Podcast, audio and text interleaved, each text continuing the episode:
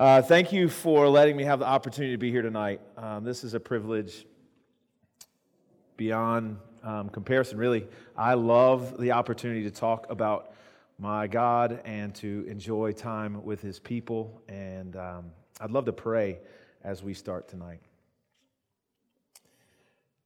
Heavenly Father, tonight is not inconsequential in eternity.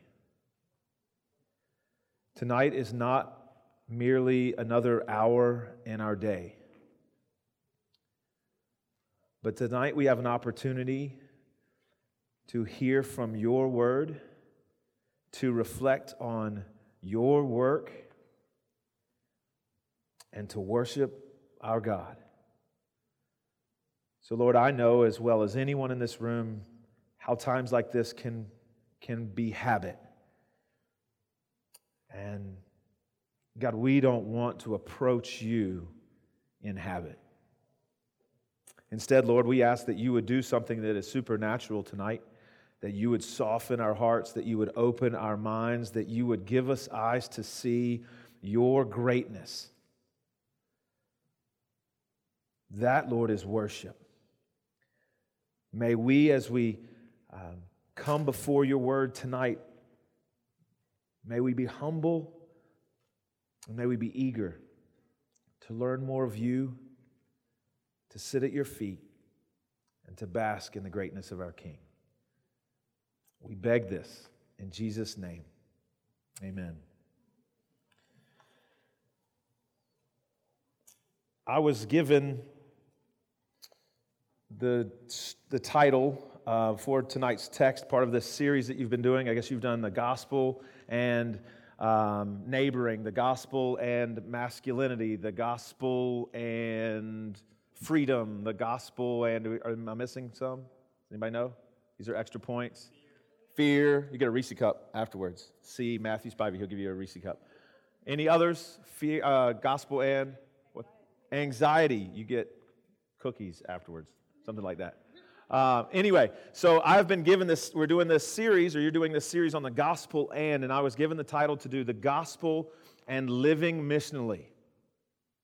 And I am thankful. The gospel and living missionally. And what I wanted to do first is just pull back. I think, especially if you were raised in the church, the word gospel has a lot of baggage to it. Sometimes it's uh, helpful, sometimes it's not so helpful. In fact, maybe even if you've been a long time in Cru, sometimes the gospel can be narrowed down or truncated down to what you might tell someone as a plane is crashing, right? What do they have to hear from me in order that they must they can be saved, right? And so you've you you maybe you have 1 Corinthians 15 in your mind, or you have the Romans road in your mind, or maybe you've got a track and you just you know throw that out. And here's the gospel. And that's not that that's not the gospel. But it's not all of the gospel. In fact, I would argue tonight that the gospel is a story. The gospel is an entirety of what God has endeavored to do with his creation. Uh, my kids, three of my kids, three of my kids are boys, and all three of them play baseball. And there's this crazy new app that is out, or program that is out, called Game Changer. And what it enables you to do is keep track of stats on something digitally on your phone, your iPad, or whatever. But what's crazy about it, it is not that. That seems okay, that's, but what it does is after you enter all this stuff in and the game ends and you hit, you know, close, it takes the game, all you've entered is stats. This kid hit a double, this kid hit a single, this kid did this, he's what, it's just stats. And artificial intelligence makes a story. And it's freaky. I'm not, I'm telling you, it is, it is freaky. You pick it up and it says something like, the Sharks annihilate the Hurricanes with a late game surge off the wicked bat of, you know, Tyron and the wheels of Lucas. And you're like, what? How did the, how did the, the iPad just do that? And it's these fancy logarithms, and they take a bunch of adverbs and adjectives, and they have them all stacked in. It's fascinating. Friends, that's artificial intelligence. The gospel is the greatest story ever told because it was written by the author of all intelligence. This is supernatural intelligence. This is not artificial intelligence, this is supernatural intelligence. the greatest story ever told. So, what I thought I would do on the first part, because really, if you want to break this down and what is the gospel and living missionally, you're really looking at what has God done or what is God doing and what am I to do? It's really two sections, it's two segments. So, in the first part tonight, I want to look at the gospel what has God done or what is God doing? In that, I want to walk through the Bible, the whole Bible. Are you ready? I hope you packed some snacks, maybe a sun drop or something like that. We're going to roll through the whole Bible. But here's how I want to do it uh, and, and you can look at as you're studying the Bible, you can find lots of themes in the Bible, but there are three threads that I want to draw your attention to tonight. And just notice these three threads as they walk through the Bible as God is laying out this beautiful, beautiful story of the gospel. Because the gospel doesn't happen, what we know of um, sort of those words or the track, that doesn't happen in a vacuum. These three threads there's a promise, there's a problem, and there's a provision, and it's all woven from beginning to end. There's a promise when you think about this. The promise begins right in the very beginning of the Bible. In Genesis 3:15, we find out that Adam and Eve, that evil has entered the world, and Adam and Eve had chosen to believe that God is not good. And so Jenny, wherever she went to, she made a great point I can't see her because of the Shekinah glory kind of in my face. Oh, right there. Jenny. Jenny made this great point that we tend to think of sins in these different levels, right? We tend to think of something like disrespect or pride as somehow a lesser sin than mass murder or something like that. When in reality, what we're confronted with on the very first pages of the Bible is that sin at its core is nothing but disbelieving that God is good. Every single sin falls back to that, and that is heinous if God is perfectly good and we believe He's not, that sin is damning and horrible. It's the very beginning we find out that Adam and Eve choose to believe the lie that God is not good. And we joke about this in our church, and we have to sort of joke about it. We understand the, the gravity of it, but look at the picture. Here's the sales pitch God says, Here's a garden. Satan says, Here's a tree. And mankind says, I'll take the tree over the garden. Anyway, so this fall, this, this plunges mankind into what is a fall, but we don't even get off of the page of man's fall before we have the mercy of God in a promise. And he promises there's going to be a seed. And he promises it's going to be a seed and it's going to come through Eve, it's going to come through this line. And then as we move through the scriptures, we just see this picture of the seed filling out more and more. In fact, it, it fills out more and more by becoming more and more narrowed down who this seed's going to be. So you don't get very long. You go through a few generations just to tease us. Is it going to be the very next person, right? Eve has a child, so is it Cain and Abel? Right off the bat, we go, no, that wasn't it. And so the seed starts to move down, but all of a sudden, God chooses a people, and he says, This people. In Abraham, in Genesis 12, he says, The seed is going to come from this people. And then it, the group starts to get smaller and smaller, and it goes from Abraham to Isaac to Jacob to Judah. It's going to come from this line. And now in Judah, we're also told it's also going to be a king. And so we know it's going to be a king from the line of Judah. And then we found out it's going to be from the line of David. And there's this anticipation all the way through the Old Testament of a promise a seed, a promised seed that would come and fix all that is broken. And that thread is woven so beautifully from every page in the Jewish scriptures. Well, there's another thread that's woven so tightly with this promise, and that's a problem. We see on those first pages of Scripture, right? Adam and Eve, the problem is introduced as evil comes into the world, and Adam and Eve choose to believe the evil lie that God's not good. Well, this sort of thread just continues all the way through the Old Testament. It's not just Adam and Eve. In their, in their sin, they have now condemned all of mankind. Romans talks about that. In, in one man, in Adam, there was sin was introduced, and all mankind felt the repercussions of it. And so now all mankind is sinful. And the Old Testament just comes back at this and back at this, and you, you keep thinking, oh, we've got this thing figured out. So God comes along with Noah and he says, I'm going to wipe out everybody except Noah because Noah's a righteous man. And we think, aha, this is it. Maybe he's even the seed, but everything's been fixed. Noah's righteous. Noah gets off the boat. Noah just has his family. It's like a family vacation off the boat. And they plunge into depravity again. And we're, ah, Well, it wasn't Noah. Didn't fix it. Problem still exists. Then God takes a magnifying glass and he takes a person's depravity that comes in this line and he puts it on a people. This people, Israel, that he chose in that part of the promise, he now puts Israel on display.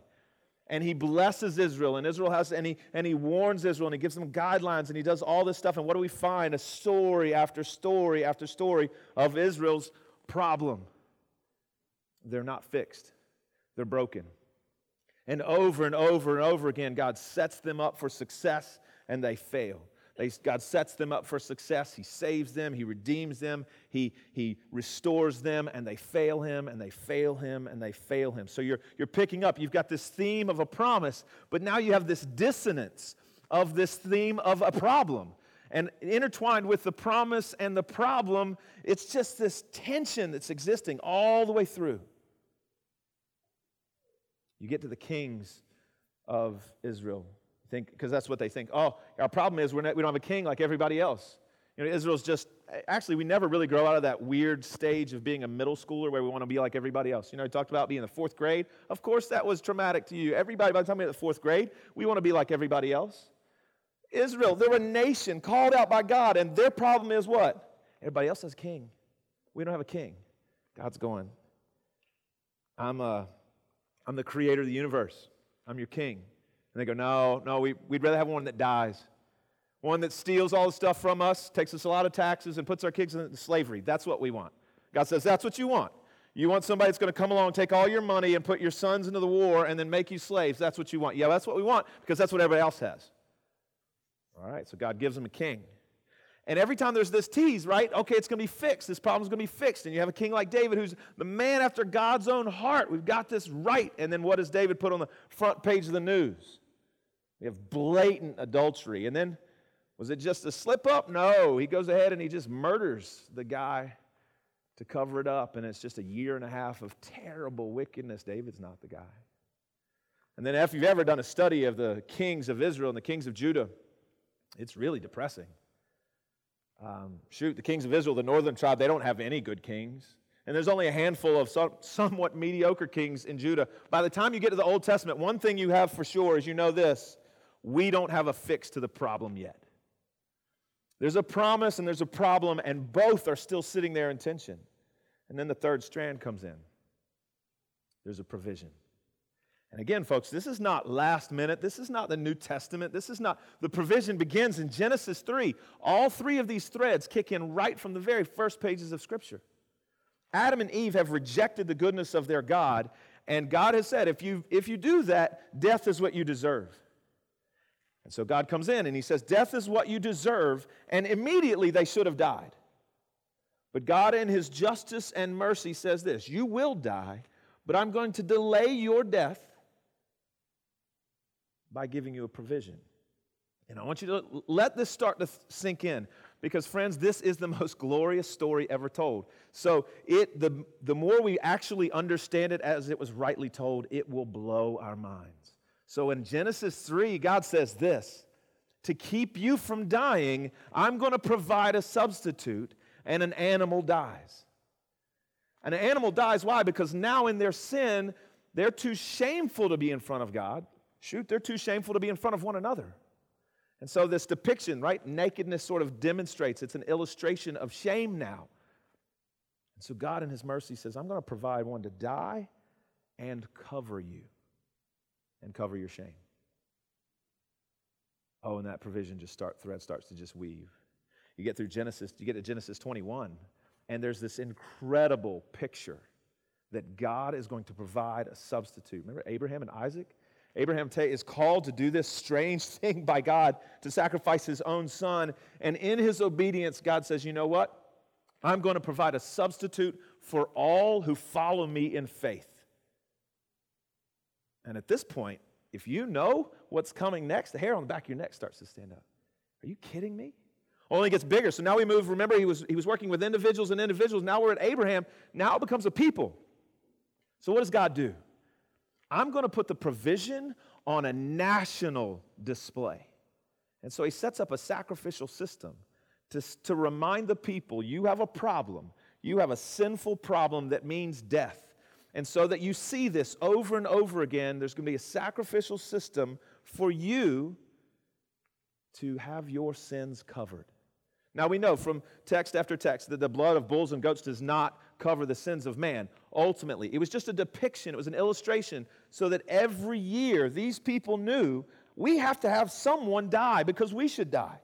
So every year they would take a lamb into their home, a spotless, perfect, all that's cute lamb, right? Everything you think about, a little cuddly lamb, that's what it was, right? Precious moments. We talk about this in our church. Precious moments got one thing right, the lamb. They picture this cute little lamb. They've got one thing terribly wrong. Hallmark and precious moments, what an angel looks like. They make an angel look like a little lamb. Anyway, that's for another story, another sermon. If an angel walked through this door, we would all wet our pants and run, okay? Just keep that sort of in the back of your mind. But a lamb, that's what they brought into their house so that everyone would be tender and brokenhearted. And the one thing you know about the lamb is it did not deserve to die. Year after year after year, family after family after family was confronted with the fact somebody's dying in my place. It was all more elaborate than that. They would even put their hands on a scapegoat and put the scapegoat outside the city, and it would die. There, there was all kinds of outward demonstration to show these people there is a provision for you. And so you have these three threads that are working through the Old Testament that there is a promise of a seed to fix it, there is a problem of man that hasn't been fixed, and that there is a provision that is coming. Friends, you get to Isaiah 53. Isaiah 53 says God is going to send his servant to be the sacrifice for sins. This is all the backdrop before the New Testament begins. And then Jesus walks on the scene. Pick up your Bibles tonight and start reading through the gospel with that being the backdrop. So Matthew starts his account by saying, Hey, we've got this guy coming, and he's coming from the line of Abraham, Isaac, Jacob, David, Judah. He's a king. Luke starts his gospel by saying he comes all the way from Adam, right? The first problem. Jesus is of that line. And then John, in chapter 1, has John the Baptist walk in front of the people and say, Behold, the Lamb of God who comes to take away the sin of the world. That is the gospel. This Jesus, who now lives on earth for three years, I mean, for, for 33 years, to demonstrate his blamelessness. So that if we pull back from our perspective, if there was anything we could say about Jesus, is he does not deserve to what? To die. He does not deserve to die. And yet, what does he do? He dies. Now, make no mistake about it. You could say, well, he was murdered. And, and yes, he was murdered. But Jesus makes it all too clear in John chapter 10 that no one takes his life from him, that he lays it down on his own accord. So here you have the mixture of the lamb and the high priest together in one person who has the authority to lay down his life. And then gloriously, he says he has the authority to do what? To take it up again. So here's the beauty the lamb that was slain is the risen Lord. So not only did he live a life of perfection that I would never be able to live, so that he could be that replacement for my righteousness, he died a sinful death that I don't have to take terribly, taking the full wrath of God on his shoulders, all the wrath that was due me for all eternity, paid in full in Christ. He's died, he's dead, he's buried, and now he raises from the grave to prove, hey, I wasn't just a man, but I was God. I am God. Friends, that, that is the gospel. That is what God is doing. So then the question comes what does it mean to live missionally? Here's the beautiful part God has always chosen to do his work through his people. Back up from the all the way back before the fall. God set out with a plan. Put Adam and Eve on the earth. He told them, Be fruitful and multiply, fill the earth. This is God who, in one verse, almost as an afterthought, says, you read in Genesis 1, oh, and he created all the stars also. So, so let me get this straight, God. In an afterthought, you know, as you're kind of picking your teeth with your toothpick after barbecue, you're like, oh, and he creates the stars also. You're telling me instead of creating the earth full of mankind, you take Adam and Eve and you tell them, no, you fill the earth. Why? Because God works through his people. God works through his people. So when you come to Israel, he has a chosen people. Why did he pick those people? Now, Israel got it wrong. Most of Israel always got it wrong. They thought it was like middle school, and they had just gotten chosen first for the kickball team. And so they walked around like peacocks. God chose us, He didn't choose you. Now, God had told them over and over again Israel, I actually picked you because you are the least of all people. I picked you because you've got no kickball skills. You're three feet tall, you're slow as molasses, you can't see, and I picked you. And they're walking around like, yeah, God picked me. But why did God pick Israel if they weren't the people that you would pick? The Bible makes it perfectly clear. God picked Israel so that Israel would make God known. We're walking through Joshua and at our church. And if you've ever walked through the conquests that God does with his people in Israel and you think these are bizarre, they're bizarre because God always sets, he always stacks the deck against him, so it's clearly his work.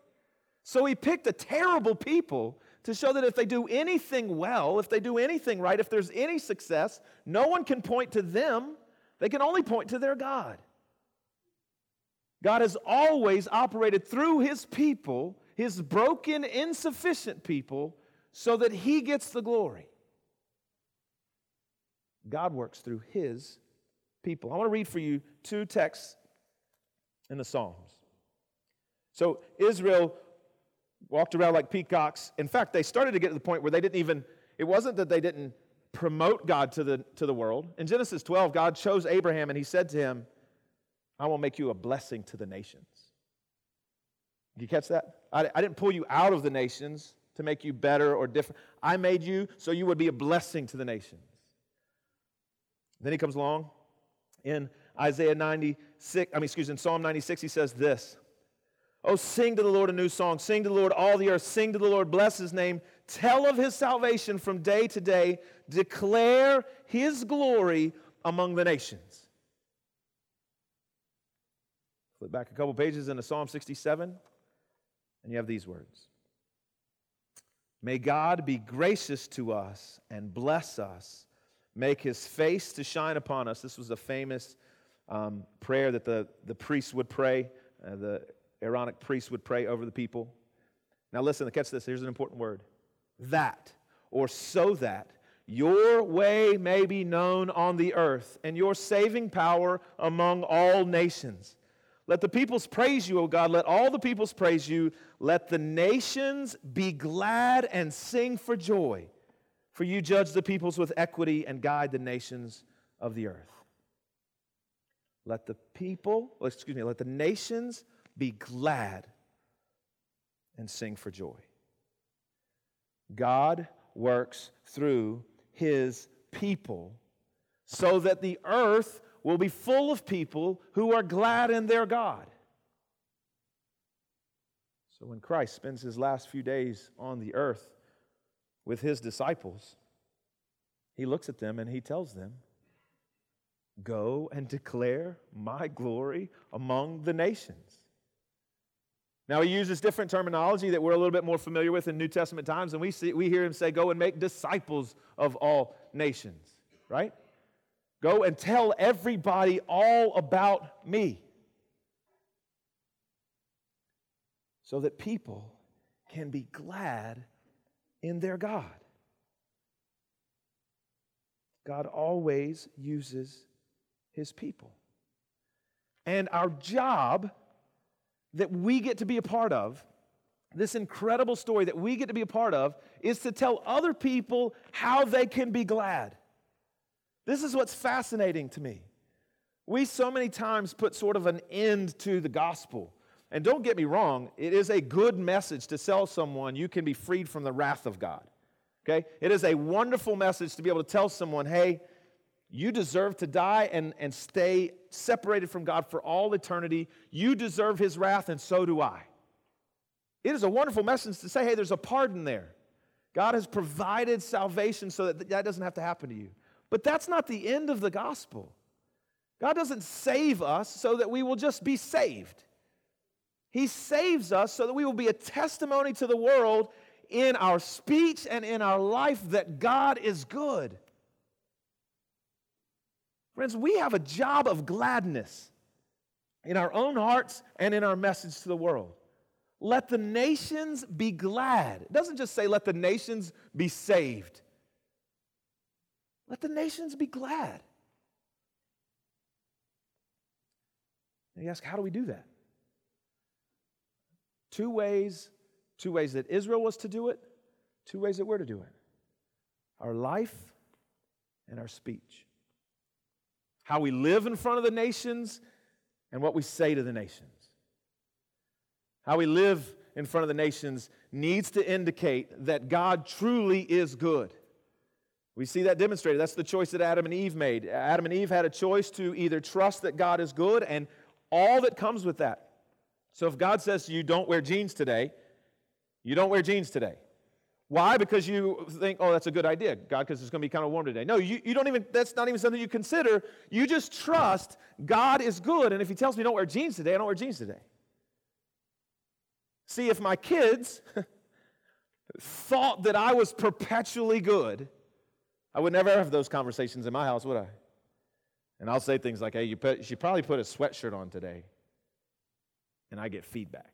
Well, I don't know. I don't know. Because they don't believe I'm perpetually good, and that's okay because I'm not. Thankfully, y'all didn't amen. It's true, but y'all didn't amen. I'm glad for that. Appreciate it. That was kind of, of you. Right? That's okay. I want to be good for my kids, but I know that I'm not. They know I'm a sinner just like them. But if I was a perfect father, they would have no reason not to trust me. See, friends, so we're to live as though God is good in everything. And when we name Christ and then we live as if he's good, do you know that's really what's going on in the commandment that God gave to the Israelites when he said, Don't take the Lord's name in vain? That's a, we tend to think about that. You hit your thumb with a hammer and your grandma says you shouldn't say that word, or maybe you say it after a test score you get back and your friend in Cru's like, Hey, you really shouldn't talk like that. And I'm, I'm with them. That's, that's not how you should talk. It's not helpful for us with the God of all creation to talk of him in a flippant way. But that is not what that commandment meant. That commandment meant a whole lot more than that. It meant don't you dare claim to be a follower of the king and then live like he's not the king. Don't take his name in vain. Don't put his uniform on and then live like he's not who he claims to be. Don't champion his name and then not do what he says. We have the same command in the New Testament, don't we? We're to be holy because He's holy. If we've claimed, yes, you are Lord and you are good, and everything you say for me to do is good, then I trust it and I'm going to do it. We're to live in such a way that it says to the world, our God is good and we find gladness in Him. And then, secondly, we're told to tell the world. We're told to tell the world about this sweet, beautiful plan, this glorious truth that we can be reconciled to our God and we can live in gladness, perpetual gladness from now throughout all eternity. Now, catch that. Gladness does not mean you will live in perpetual wealth or perpetual, you name whatever, you know, perpetual sweet tea or perpetual relational bliss or whatever. That's not what's promised ever. And people who've had all those things for all of life have looked back and said, Yeah, you don't find gladness in that anyway. But we don't hear it, do we? We don't hear that. We don't hear we don't hear Henry Ford's words, I was happier when I was a mechanic. We don't hear the words of celebrities when they get to the end of their life and say, This fame, fortune, this was terrible. We don't hear that. God is telling us gladness is not found in our circumstances, but gladness is found in God. True, unadulterated, undisappointing gladness is found in our God. And that's the message that we get to carry. But here's the kicker we're to tell people. Romans chapter 10 says that we're to do this, right? Romans chapter 10 has in it that if you confess with your mouth that Jesus is Lord, believe in your heart that God raised him from the dead, you will be saved. How are people going to find out about this great message of salvation and the greatness of our God? In fact, it's framed in this way, verse 14. How then will they call on him in whom they've not believed? And how are they to believe in him in whom they've never heard? How are they to hear without someone preaching? How they preach unless they are sent? Right? We're to proclaim him. We're to live and we're to proclaim him.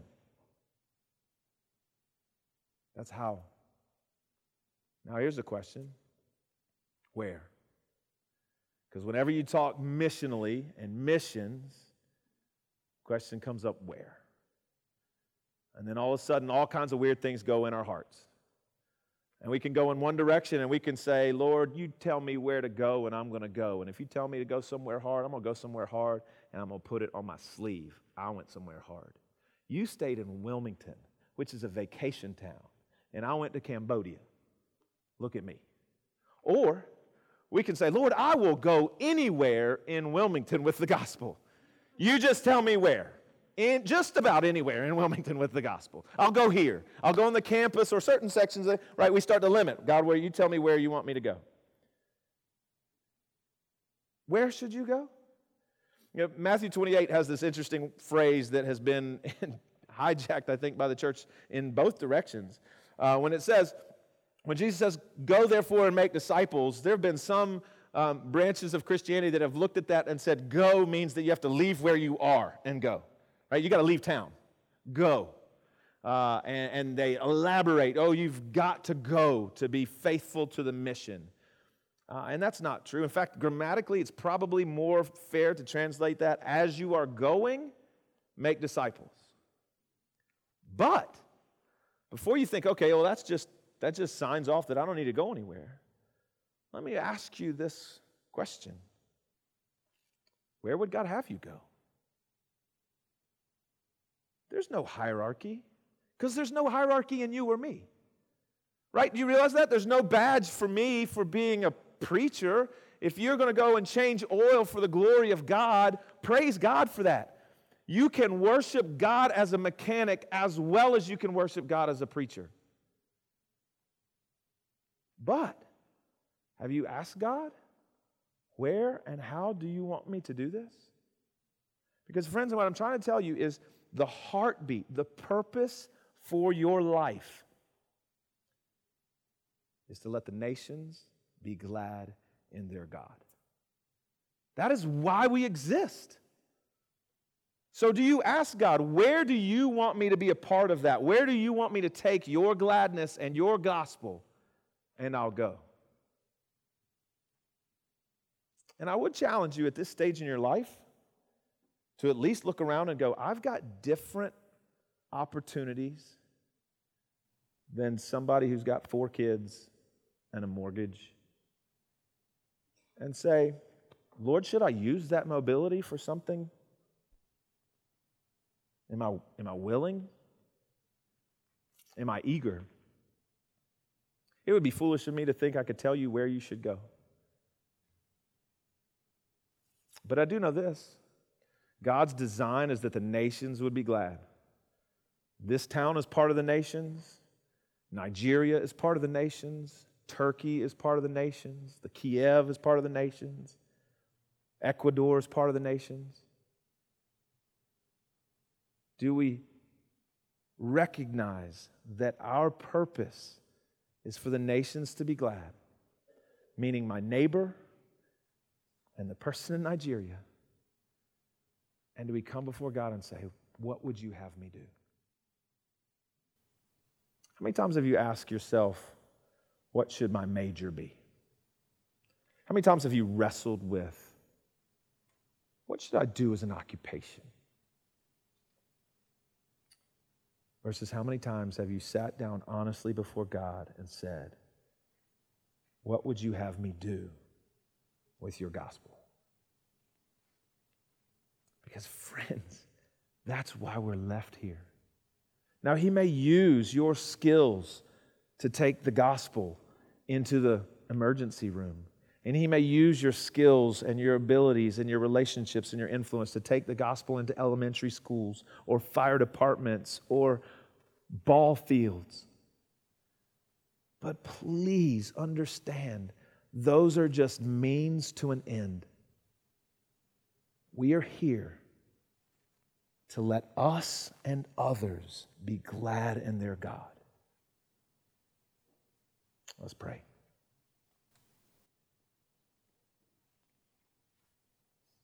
Heavenly Father, even as I make that exhortation, I examine my own heart.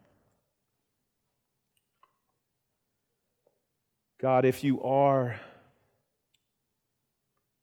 who you've shown yourself to be in the scriptures, if you are good and sovereign, if you are our Savior, you are worthy of our lives. God, I pray that you would use your word tonight to sear in our hearts our purpose, why you have made us, why you've redeemed us. I pray tonight, Lord, if there's somebody here who doesn't know where they stand with you, that your word and your truth and the beauty of your gospel would arrest them from the foolish and selfish pursuit and have them turn and fall in the mercies of Christ. God, may we not leave this room without the gladness of our God. And when we leave this room, may we see it as our mission to take the gladness, goodness, and gospel of our God to the world. In Jesus' name we pray. Amen.